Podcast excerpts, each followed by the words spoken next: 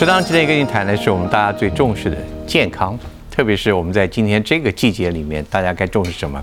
所以我们特别请来了一对夫妇，而他们的夫妇的结合更是有意思了啊！基本上你们两位可以算是同业，但不见得同样的一个体系，但是你们两个又在创业当中又各自开展了自己的道路啊！我看就是呃罗世杰院长跟曾怡轩医师，你们结婚多久了？结婚好像没有很久，在一起应该你知道为什么要问这个问题？因为啊，很多男的结婚啊，就是觉得习以为常。你要问他结婚什么结婚，哇，这我结婚不知道多久。可是，一般太太都比较会重视，记得吧十？年啊，十年吧。你看太太，太太有点概念概我只确。定我们在一起十九年以后才结婚。十九年，对，哇，这无论在任何一个时代都是非常不容易的事情。显然你们两个彼此应该充分的吸引，对不对？怎么会评论？应该吧？互补吧，互补不过我我院长基本上啊、是开的是牙医的诊所，但是他做的是跨领域的医学的发展，而且自己现在做了很多的创业。等一下我们可以聊一聊。你你是一直在做中医，对不对？嗯，这嗯也算，因为之前是读一些西医的东西，然后之后再转中医这样子。对，中医为什么对你有这么样的吸引力？呃，应该是说小时候我的转骨就是我爷爷帮我调的。嗯，对，因为我爷爷懂中医这样，然后还有留下一个传家的那个秘籍，对，然后后来就是呃，就是我在就是大学的时候，然后有去医院见实习，然后就看到癌症的病人，其实他们化疗啊、放疗都很痛苦，然后身体变得很差，但中医这个部分可以就是补足这一块这样子，对，然后还有 COVID 1 9对，就是新冠一号，它的呃效果真的很好，对。所以就其实我我也没有，我我也就是吃清冠一号。其实真的我台湾有非常多的人，就从清冠一号中培养了对于我们自己本土医学的信心。对哦，对于中医的这个，很多人的因此改观，你有没有发觉到？对对以前他们可能对于中医是完全没有接触的，甚至是一片模糊。嗯，但是从这个以后，所以你现在病人应该很多了。对，就是看感冒的，对啊，而且甚至你说嗯。像我之前我女儿梅将军，哦。就是她吃中医也改善很多。对，对，就是咳到就是如果她没有吃到就是对的那个抗生素西，然后可是我的中医就是让她可以有缓立刻缓解，你看我们现在看的对话，我们就感觉到了，现在这个西医部分没有话讲了。他真的很厉害，基本上，呃，院长这边主要还是以西医的系统的教育成长的话，你们两个在观念上其实是冲突还是互补？院长，嗯主要是因为我之前也有考过中医检检特考，所以也考过中医监考，所以算是算是西医的西医的教学体制，但是还是有中医的灵魂在里面。嗯，所以相对来讲，我们来沟通来讲的话，就会相对比一般的西医跟中医的夫妻相对好沟通一点点。嗯，对，所以看到他后来把中医这样发扬光大，我也蛮开心的。而且他的专业事实上后来也帮助了你的专业。对，透过中医的话，可以帮我们做很多的辅助，比如说透过中医调理，有牙齿咬合不好会高低肩长短角，嗯，咬合不好会影响到很多吞咽问题或咀嚼问题，比如说肠胃不好，牙齿不好会影响这个、呃对这个肩部的发育。呃，颈颈部的发育不好以后，嗯下巴歪了，头就平衡就变了，那身体会代偿，变成高低肩跟长短角。所以我是从头往下做治疗，透过咬合。嗯，中医可以脚往上做上行进的治疗，嗯。所以透过比如说敲身体啊、骨架啦、就可以帮助我们把一个人达到一个更平衡的状态。哎，这个我觉得很多人没有注意到，非常棒的我们都是只是看一个科，对。但是更没有想到可以中西两个领域是可以可以结合的，所以那那那那那去病人看你或看他，不等于是看一个医生两张门票啊，对了，然后也因为有很多医生好友，我们可能会跟儿科啦、成长科、神经内科、睡眠科合作，嗯，所以大家在看我们的过程中，我们会依据病人的习惯、特性、思维去帮他介绍不同的医生。那因为我觉得医生有时候是个医生员，所以不是给他一个，给他两三个，然后让他去感受一下。然后再挑选他适合的医生，我们觉得这个结果非常好，所以病人很喜欢来我们这边检查聊天，然后可以透过这个方式得到更多的资讯。那。我也要去啊，这个当然的。欢迎欢迎对对对，我我我现在还好。不，我们今天来刚好曾医师啊，有提供一个就是我们的一个，请我们这个福特主厨调的一个汤，你也帮我们介绍一下啊，这个汤。在上这个汤之前，我们这边看到应该就是这次的汤的一个原料，嗯，它是枸杞红枣双耳汤。对，这里面都是这个原料，里面哪一个是呃，其实都是这些都是一般的我们常常可以用到的这个食材。嗯，这些它的各自的功效怎么样？你帮我们告诉我们。那呃，先从枸杞讲起好了。嗯枸杞的话，它是比较滋养肝肾，对。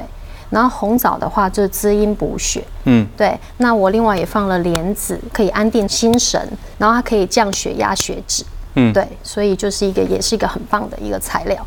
然后那个薏仁的话，就是我们知道它有美白的效果，嗯然后另外呢，它就是可以就是呃健脾利湿，对，所以也是很棒的材料。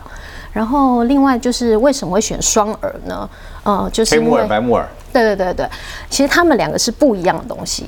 对，因为白木我以为只是颜色不一样。没有，它们两个很不一样，嗯是因为呃白木耳的话，它就是素的燕窝，素的燕窝，所以它就是可以润肺。对，然后养颜美容。嗯但黑木耳呢，大家可能比较不知道，但其实它有丰富的铁质，然后所以它对心血管方面也很好。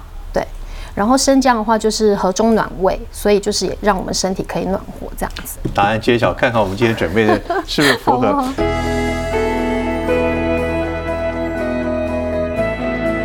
你的郑医师讲的已经是非常令人那个 我也很期待，我也很期待。赶快来喝一口，你也赶快喝一口，来告诉我 情况怎么样？嗯，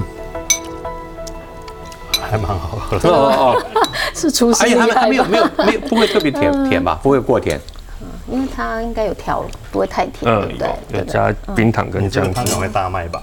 嗯太好了，我觉得挺好喝的。对，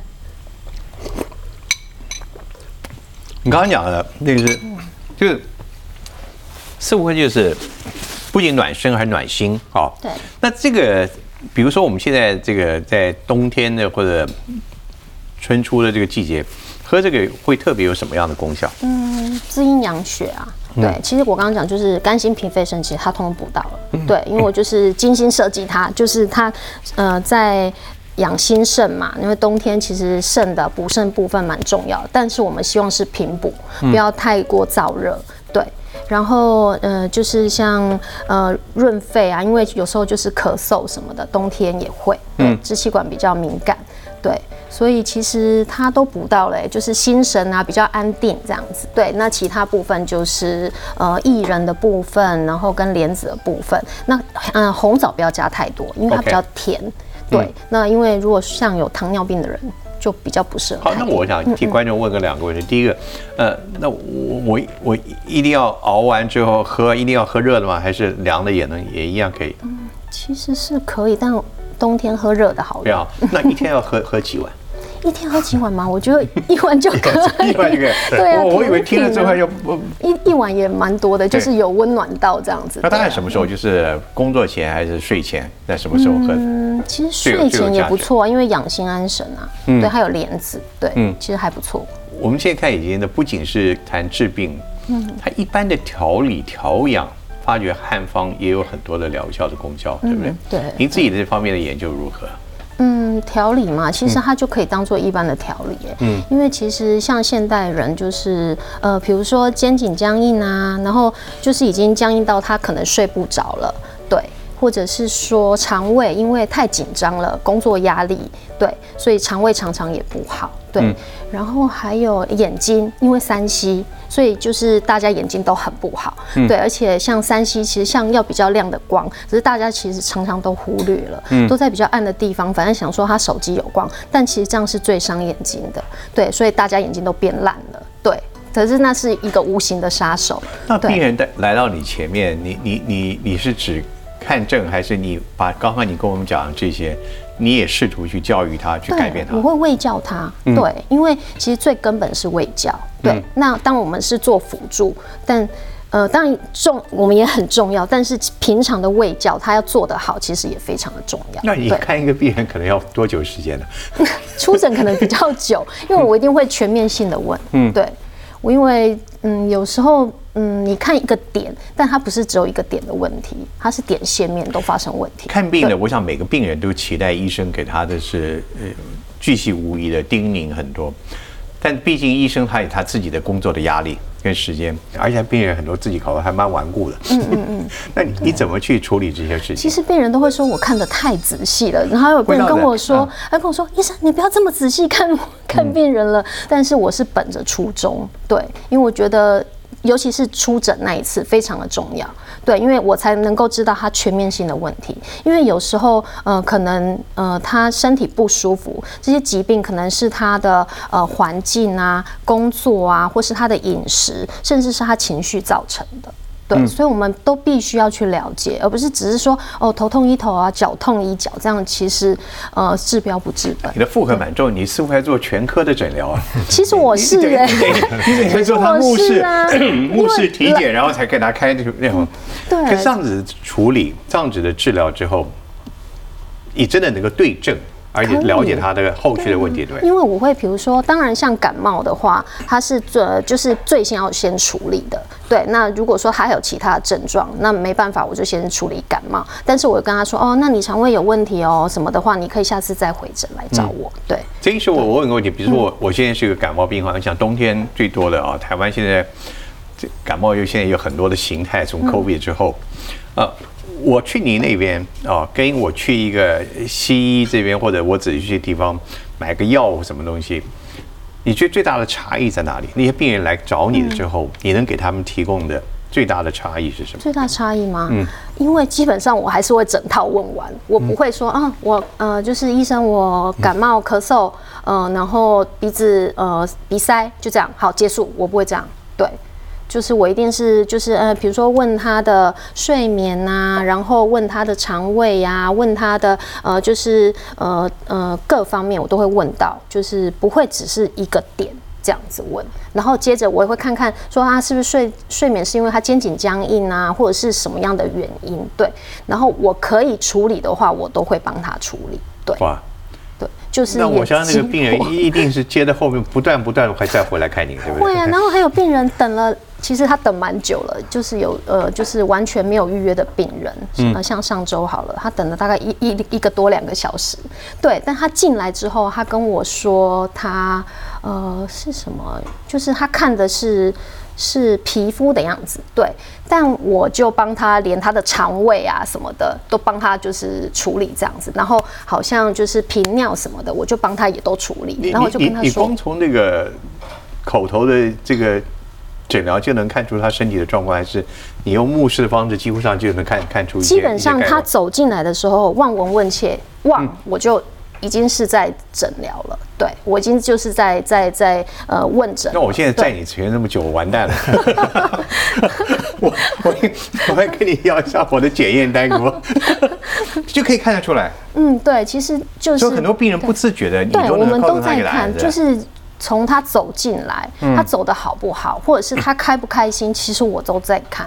对我不是只有就是哦，就是很冷漠啊，就见他说你要看什么怎么样，那那就把打打打发他出去，不是这样。没有这个，您这边也是可以这样子，对不对？就是我刚刚讲的，你看说有那个口口腔的发展影响那么多，所以都你会看你会看病人什么？当他第一次来看到你的时候，你会观察哪一些？讲咽讲话的方式，嗯，然后吞咽的情况。就吞口水的情况，然后做的时候身体是倾斜的还是正的，是靠着椅背还是是坐好，然后情绪大概就知道他的大部分症状以及他的生活作息是。跟你们两位交朋友很累啊。我们通常不会不会说，我们只有放在心里而已。对对。然后觉得真的蛮严重的时候，才会适时用很很温柔、很侧面的方式去。这个训练你们是怎么训练出来的？还是您自己家里有？呃，你的家族有很多医师，对不对？对，我们家族很多医生。OK，那你说从小的耳濡目染吗？呃，一部分是一部分，就是说，我觉得我们两个对人都有热情，就是喜欢跟人家沟通，喜欢跟人家接触，也希望帮助别人。OK，所以透过这方式，因为你是希望他身体的痛苦解除，不是只是病好，就是他的痛苦解除。但我们不会针对病人单次讲的他的症状去思考，而是我们看到他全面性有什么东西。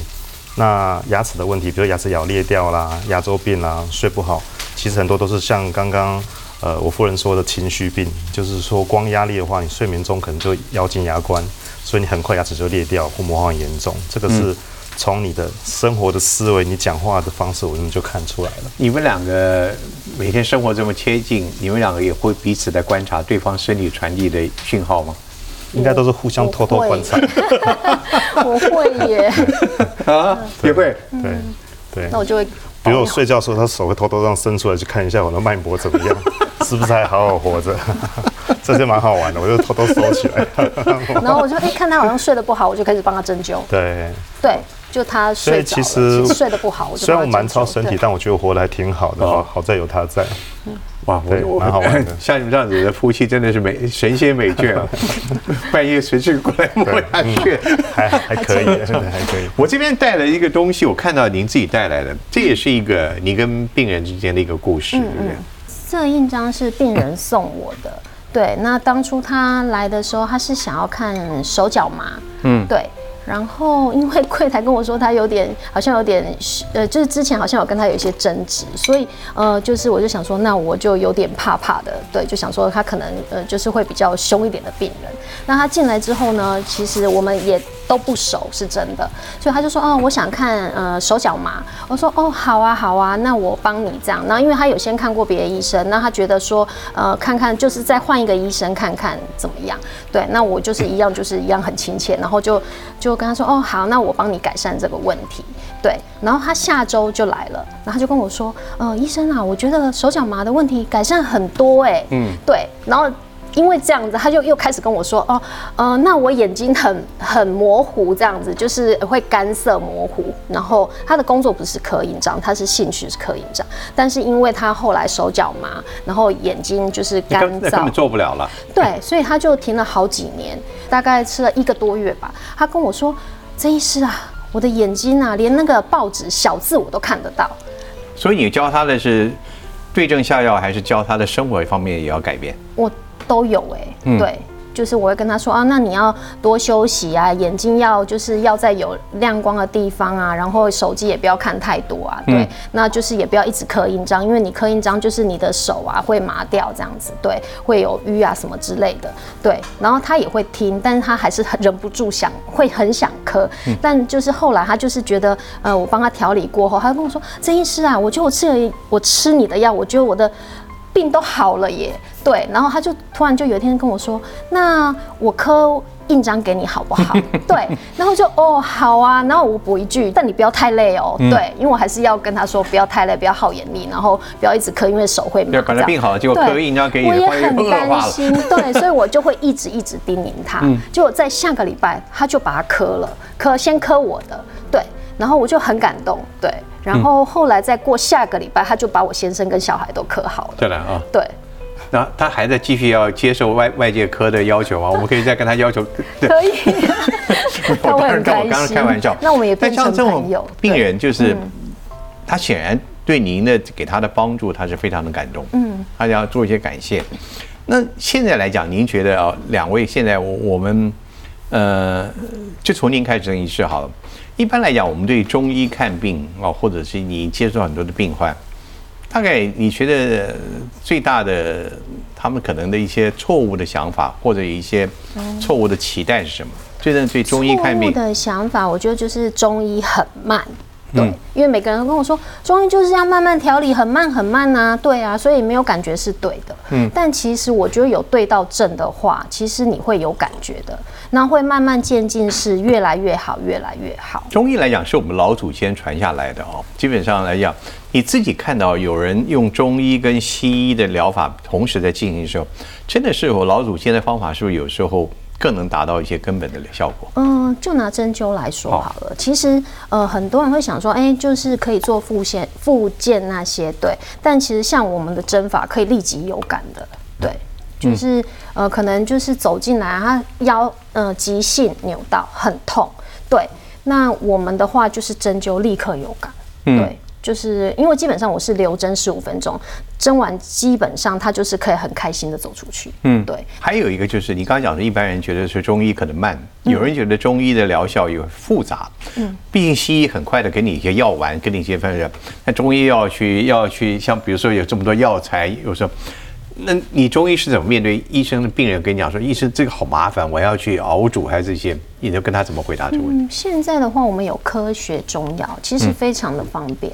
对啊，基比如本上也像新冠一号的出现，对，对对对，它其实就很方便。其实像我们就是配药好之后，其实他当天吃，他可能像睡眠好了，一周应该会有感。嗯，对，他就会很有感，说：“哎、我好像呃睡得比较沉，对我好像可以比较快入睡，对我睡得也比较品质也比较好，嗯对。然后因为睡眠好，呃，头痛也可以改善啊，嗯对，所以它是环环相扣的。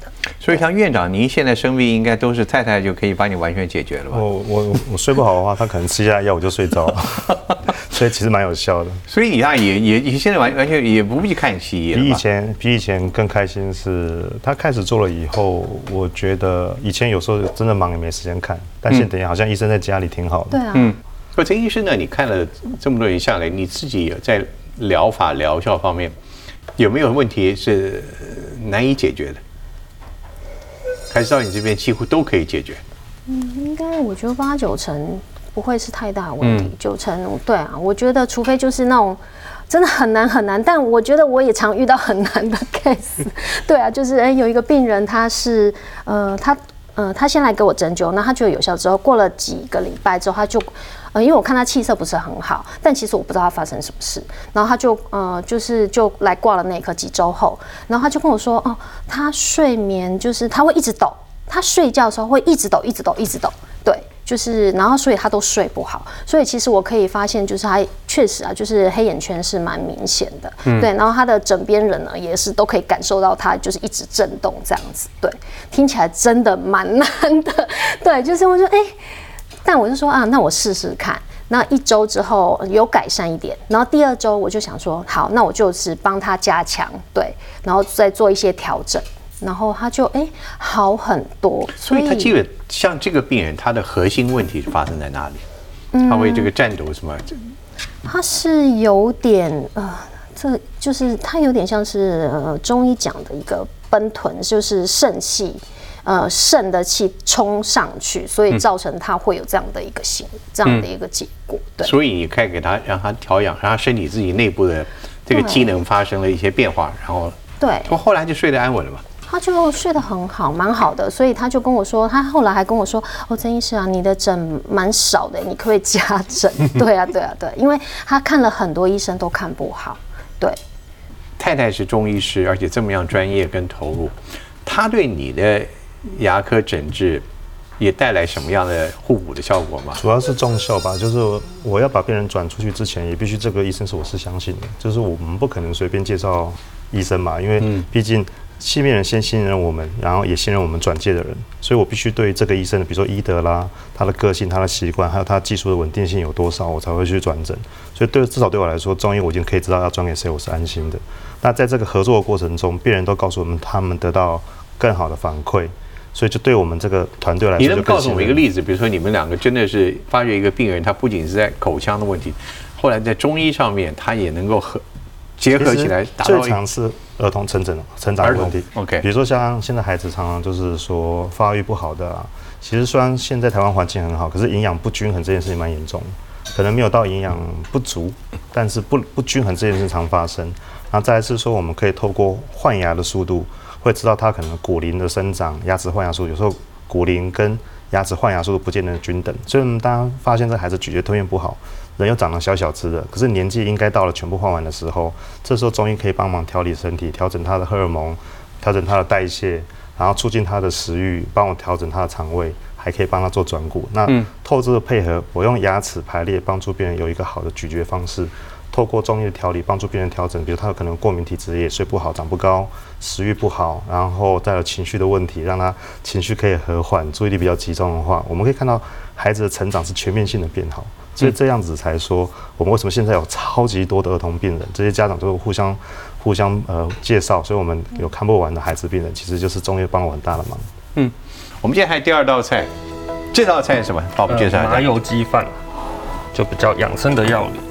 刚刚你讲到很多儿童现在都有我们这个成长的一些发育的口腔问题。肌肉到底对儿童的成长，除了营养之外，它有什么样对口腔的一个帮助？其实老实说，就是说牙齿在排列或换牙的过程中，其实是需要适当的咀嚼力量。这个咀嚼过程中会造成大脑皮层的轻微的震动，这个震动会有助于全身的平衡，包含内分泌的分泌，这是很神奇的事情。因为我们现在很多呃很担心孩子吃不好，其实我们小时候呢要担心吃不好这件事情就吃就对了，饿就吃，所以饿就吃是一个本能的反应，那样的人长得最好，所以。可能我们这一辈或我们父母那一辈，大家很少去调像什么牙什么牙齿排列很不整齐，或者很乱，或者很难进食。可是现在为什么这么多孩子有这个问题？其实是因为太精致饮食导致了，呃，这个咀嚼吞咽跟头颅部的发育的平衡改变了。所以我们反而鼓励是说，开始有牙的时候就是开始吃高纤维。所以让孩子去嚼东西，反而是对他有真正的帮助的。能够抓握食物是大小脑的协调。嗯，抓来以后眼睛算好距离放进来吃。这是超级难的动作，只是我们天生就会，我们以为这个不怎么样，但抓好，放到而训练培养的能力是非常大小脑的平衡跟咀嚼吞咽的能力。你吃的不会噎到，小时候没人没人跟我们讲，我们也不会噎到。我来我来培养一下我自己的能力，看看看我的能力有没有退化。其实现在还抓得到，不错。日本人有一个很很独特，他们叫做儿童口育学会，儿童口腔教育学会。就会教你们如何用这个很好的肌纤维做成一个小的肉团、肌肉团、肌肉块的话，是很适合婴幼儿在吃的，营养高营养，具有嚼劲、有纤维，然后这个形状大小又很适合他们吃，不会有问题。所以我就鼓励这样的饮食，可以慢慢的让大家除了肌肉这种小块的，你还建议可以哪一些来帮助儿童的？呃，目前都会希望是一个团状或块状的东西。OK，所以食物上不建议太过于扁平。太容易吸食、太容易吞咽的东西，那刚开始当然觉得很好吞，可是当我们吞咽的时候，其实要发觉你吞咽没有问题，只要你吃东西的时候觉得喜欢先喝汤才吃饭，你吞咽肯定就有问题了。这第一个。为什么？为什么？因为干啊，你不好直接吞，能够直接咀嚼以后直接吞，不需要借由液体、汤或者饮料的帮助，你就可以吞进去，表示吞咽还正常。嗯。你发觉你吃东西不自觉都想要配汤跟配饮料，这不是习惯，而是你身体需要。这样子把它变成粥的方式吞进去。哦，我今天我真要感谢我们的福特主厨一道菜，给带来这么多学问。谢谢，第一次，第一次感觉到你的存在的价值，很重要，很重要。哇，真的，哇，我们赶快吃一点，我看我的能力有没有退化掉。哦，这个真的，所以说啊，观其人看其色，但是观其实也看到他的身体的这个内部的东西。曾医师，你也提出了一个中医美学的这个哦。这里面的意义是什么？你你你把这内容能告诉我们一下吗？美学的话，我们是把它分成四个部分。呃，第一个部分就是科中选律，就是先用呃，就是望闻问切，然后呃，用中药的方式做身体的调理。对。然后第二个的话，就是比较偏呃针灸。那针灸的话，主要就是对你的经络啊，然后气血。调理比较顺畅，这样子对，然后也比较不会肩颈酸痛那些，对。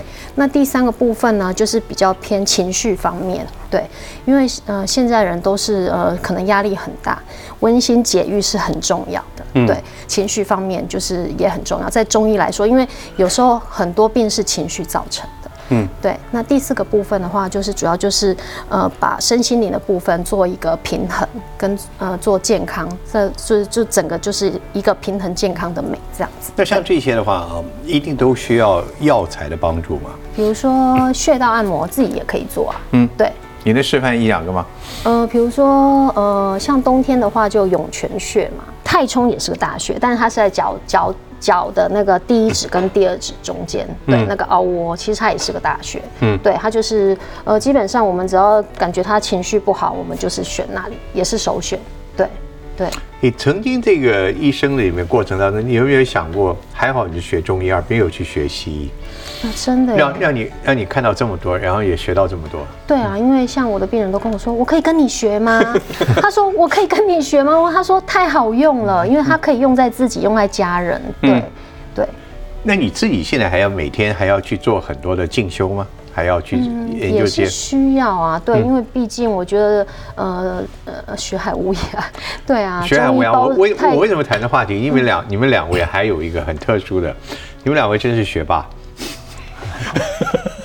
好，你们两个不仅是自己的主科毕业啊，你还自己进修了很多哦，而且你们都有高的学位啊。像是我们院长，院长现在有几个硕士博士了？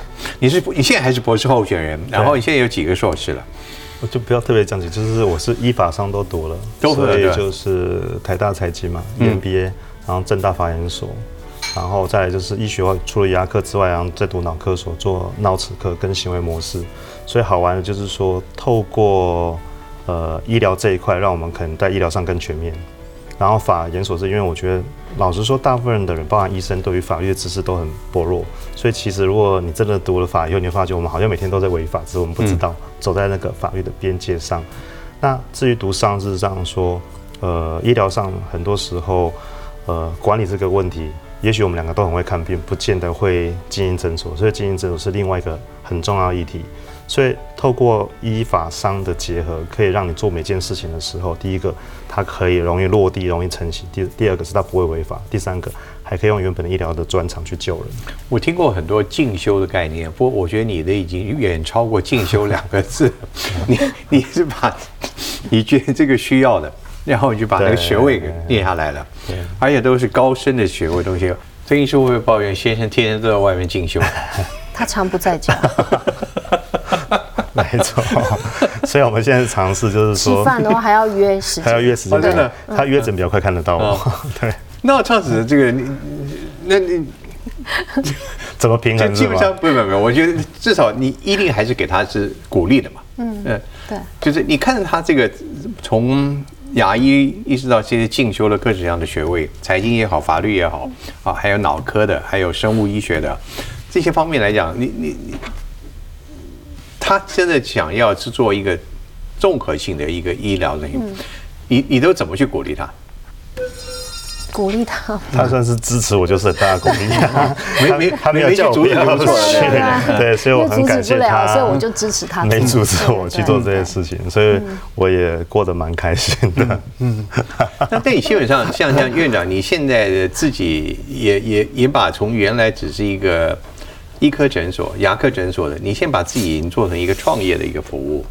你你想把牙科的这个要改变成一个什么样子？严格来讲，不是改变牙科，是我希望可以改变整个医疗界的生态跟它运作模式。嗯，其实一直很希望能够，我我觉得台湾人蛮聪明的，但是可能苦于比较没有机会做国际化这件事情。嗯，所以我尝试可能透过不同，比如说像现在有很多生成式 AI，透过 AI 来打破不同领域、不同专业的这个门槛。然后同时可以做国际化，这是其实我你刚问我愿景，这就是我想做的事情，让全世界人知道台湾人的厉害。嗯，那第二个就是说，呃，透过这些，比如说我我做零售化牙科零售化软体，因为大家很会看诊，但不见会管理，所以透过把商学院读的知识容纳到一个很简单的系统里面，我只要把每天报表上传，我就会知道我营运状况，我的病人的爽约率是多少，我的医生的 KPI 是多少。其实你很难跟一个医生说你没做好，对不对？我觉得医生很难跟医生说你没做好，你没看好。但是透过这些数字，数字会告诉你哦，你的病人通常看完十个有九个不会回来。我想这样就是很清楚了嘛，对。那所以也许不是技术不好，也许是态度不好，也许是环境不好。总之，我们可以去去做一个好好很好的检讨。可是，在以前，我几乎没办法跟我的医生说你哪里不好。可是透过这些报表，他会告诉你，这是没有情绪的，没有我的情绪，没有病人情绪，这就是很真实的数据呈现。比如说，我可能不知道每个月光耗材损失，比如说手套嘛，我们看病人换的手套，手套使用率。然后我订的这些耗这些药材到底是怎么使用的，有没有被好好管理？那这些设机器设备有没有好好维修？我其实是完全不知道的。那后来我们稍微精算一下，一个诊所，呃，在没有去做这件事情的时候，他每个月大概有百分之二十的营营收是花在这些耗材上的损失，百分之二十，你看多可怕！很多产业百分之二十就是他全部的尽力了，结果我们有百分之二十只是用在耗材上就就耗就消耗掉。透过这个管理系统。你赚了那百分之二十，可是只花很少订阅费所以你开始的时候，大概都没有人能够帮助你做这些帮助，所以我就是解决我的痛那你现在，你当然解决了你自己，但你现在你有应该有你很多的同业朋友都开始使用之后，看到这个方面的好处了吧？大家看到好处，所以现在很多人就会蛮积极的跟我们私讯说，啊，那该怎么使用，然后对他们要有什么好处。海外也有也有也有很有兴趣的是吧？呃，我觉得牙科好处是因为全世界的人种牙齿的这个牙弓的大小就是正十一公分，正三角形十一公分，所以一旦语言不是问题，有英文版的话，全世界的东西都通用。所以牙科的软体有个好处是，你发明了以后，只要没有语言的问题，你就是全世界都可以通用的。嗯，所以现在东南亚就很积极的跟我们说，因为东南亚现在是成长最快，然后人口也很蓬勃，然后大家也开始有钱了，大家开始注重牙齿，所以他们是比台湾的医生更积极主动跟我们联络，想要把这块做好。所以你帮助了很多年轻的医师在进入这个领域的时候，他们有有有更好的强度跟准备去做他们的这个这个事业。是，对，其实你很难想象，我们更大的 user 是要退休的老医生。哦，为什么？这个我还真没想到第。一个孩子可能没有要接班，嗯但他还在看诊，还有这么多病人要照顾，但他不懂 Excel、不懂电脑、不懂软体的时候，一个很简单的图像化的系统，他只要看到哪里有问题，点下去，我们就会跳出 Consult，就变成变成前面只是一个零售的管理，后面有接顾问平台。